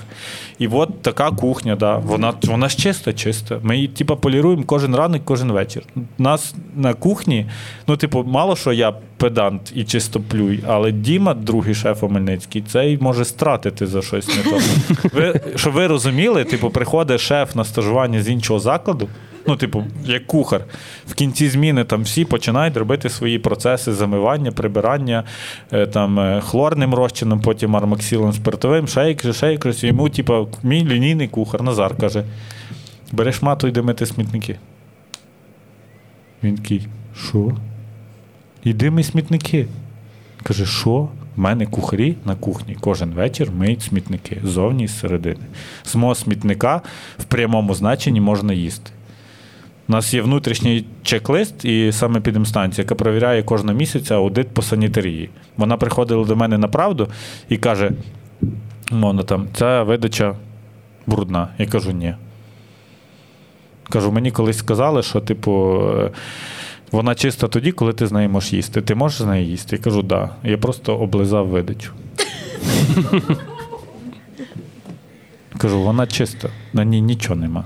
Ну, типу, моя кухня має бути така, що з будь-якої поверхні на кухні можна положити, не знаю, пасту, лазанью, котлетку і прямо з неї їсти як стрілки. І тобі нічого з того не буде. Так, а друга. Маленький успіх, який переросте, надіюсь, трохи більший успіх, це те, що я підписався на книгу 25 Best Chefs of Ukraine. Та, і дав туди свої 5 рецептів і погодився е, на цю на той час авантюру. От, І зараз я дійшов до того, що ми домовились з Мар'яною Душар про написання спільної книжки разом е, про сучасну львівську кухню, але, типу, от. Про історію, як зараз, та? де не буде просто як приготувати фланс цвітної капусти, або як найкраще запекти качину ніжку, де я буду розповідати так, як воно є. Ким я був, чим я займався, як я до цього прийшов, в які купи гімна я ставав, які обходив, і що мені давали, що не давалося, в, із всякими історіями кумедними, суперкумедними.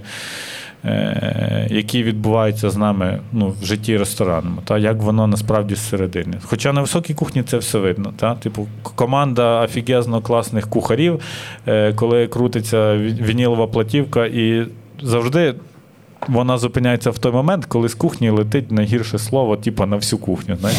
Типу, всі на тебе дивляться, закінчився трек, і з кухні. Ко, блядь. хуя». Так. Але це життя на кухні, воно таке є. Ти його не замаскуєш ні фільтром, нічим. Ми такі є. Це наша нормальна природа. У нас попечені руки, в когось набиті, там, не знаю, татухи, в когось там.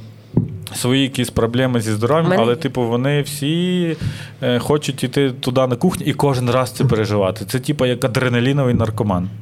Ти кожен раз, типу, ненавидиш цю запару, але йдеш на роботу, бо ти її чекаєш. Ну коли ви прийдете? Коли сидить повна посадка, ти такий, бляха, коли це закінчиться? Коли нема людей, ну давайте, ну давайте, я такий заряджений, щоб ви нас сьогодні наказали і ніколи.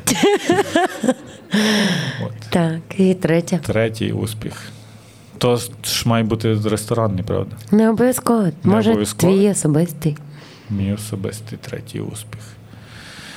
Але краще, звісно, професійний. Ну, він, типу, професійно теж пов'язаний. Так. Е, Це супероптимізм. Та, я від своєї мами успадкував оптимізм абсолютно в е, всьому, навіть в, не знаю, коли ти в чорній дірі поруч з сатаною, типу, я ніколи не здамся. Ну, типу, з мого лиця ніколи не пропаде усмішка. Е, я все сприймаю так, як треба. Я завжди кажу, що все в світі відносно. Коли люди кажуть, що мені жарко, я кажу, давай на тиждень тебе на мангал на Бернандини, прийдеш і скажеш, чи жарко тобі тут. Або там, знаєш, мені важко. Я кажу, ну давай, розгрузи фуру цементу, чи гарбузів, чи ще якоїсь фігні, і поговоримо, що важко. Ну, типу, це відносно в порівнянні з чимось. Є речі, які, типу, набагато гірші, страшніші, важчі. І, типу, тобі, стоячи на дуже високій кухні, не знаю, з найкрутішим обладнанням, яке є в Україні, працюючи на, га- на газу, про що мріють всі люди, там з офігезною командою, готуєш там страви, які хочеш. Тебе ніхто не заставляє там робити, поки хоч роби. Хоч роби то, хоч роби то. Типу, це рай насправді. Ну, типу, якщо до цього дійти і зрозуміти, це насправді така, типу, маленька мрія. І я боюсь найбільше за те, що я не знаю, типу, що мене здивує далі. Ну окей, типу, я шеф на високій кухні. Чим мені зайняти, щоб мені, типу, раптом стане нецікаво. Та? Я казав, що якщо мені раптом стане нецікаво, я в 50 піду працювати барменом, на бар буду крутити кокти, трусити шейкером і розповідати всі ці свої Стану поруч з історії, тобою. всі ці історії, які я пережив за всі там роки на кухні. Бо ж досвід він відносний. Та, люди питають, скільки в тебе досвіду? І кажуть, чим будемо рахувати? Роками, змінами, годинами, тарілками, кілограмами чи кількістю страв. Мого досвіду одного року на високій кухні може хватити, не знаю, пересічному шефу на все життя. Ну, в якомусь маленькій фесті. А може навпаки. Ну, типу, я приготував, я не знаю, скільки страв приготував. Ну, насправді був там чіткий там, звіт. Та? Там, ми продавали 1900 страв в день. Окей, я можу порахувати, скільки продав. 1900. Так, направді. А типу, скільки їх було на це? Ну, на фестивалі я з труби продаю там тисячу плюс порцій чогось копченого за день. Скільки я придумав страв, то я не знаю, половину з них вже забув. Ну, може, колись звернусь, згадаю. Ну просто. Але пережив він стільки, що хватить декому на декілька життів. І хорошого, і суперпоганого, але я ніколи не втрачаю цю нотку оптимізму і, типу, ухмилної посмішки на це все, що було колись. Бо ти вода. Я, да. Дуже, Я дуже, дуже тобі дякуємо. Дякую Щирий, талановитий, відвертий. Дуже тобою пишаємось. Так, давайте ще, давайте ще конкурс зробимо. Обов'язково. Конкурс на коментарі. Але Е, один я, з- я в- вкраду. Тут знаєте що? Тут Ну і- грибний дріб, ребята. Грибний дріб. Кава з грибами. Натуральна Колумбія плюс білий гриб. Так. Смак, овочевий бульйон, чорний шоколад, цитруси. Дуже висока кухня. Ти знаєш смак е, грибної юшки з е, гори Тростян в Славську? З гори Тростян не знаю. А за Беркут якось Ні, там, ні, чи? Я, Ну, і такі, грибну, типу, я, я в квасах їв Ну, типу, прям чорну, чорну, А, чорну? грибну юшку, таку, типу, як фільтр. Так. Ну, долий туди фільтр, і, і це буде один в один. Клас. Грибна юшка з кави. Так що розігруємо пачку дріпів грибних, розігруємо вечерю Та в сертифікат 200. дуже високій кухні від Юри Кошика. Будь ласочка, можливо, власник сертифікату захоче замовити борщ. Ти відмовиш йому? Скажи. Йому може пощастити, його піде приймати не я. А добре. Готують борщ. І книжка, в якій є П'ять Юрко. рецептів від мене. 25 е, відомих найкращих шефів України, і там є Юра. Е, За що розігруємо? У мене є пропозиція така: е, нехай в коментарях напишуть, яку би страву замовили на високій кухні. Так. Е, найнезвичайніші. От все про те, що говорив сьогодні Юрій. Подивіться на кухню з космосу. Е, Що би ви хотіли б замовити е, на високій кухні е, несподіваного? Здивуйте Юрія своїм запитом в коментарях до цього випуску подкасту. І те, що тебе здивує, ти обереш. І приготуєш. так, і приготуєш. За рахунок того сертифікату. Так. Ну і Я можу щось. їм навіть просто приготувати, Добре. реалізувати цю е, космічну фантазію. Супер. Тоді конкурс. Неважливо, де ви знаходитесь у Львові чи в Україні, в цілому в іншому місці, чи можливо за кордоном дивитесь нас. Юрій реалізує. Якщо ви за кордоном, ну я схожу, не переживайте. Е, Можна делегувати. І ми дякуємо вам усім, хто дочекався кінця, прослухав всю нашу розмову. Слухайте, підписуйтесь на нас. Ми вам дуже дуже вдячні. Спасибі вам за підтримку величезне. Ура! Дякуємо, це фантастика. Ура! Їжте смачно, мийте руки. Мийте руки.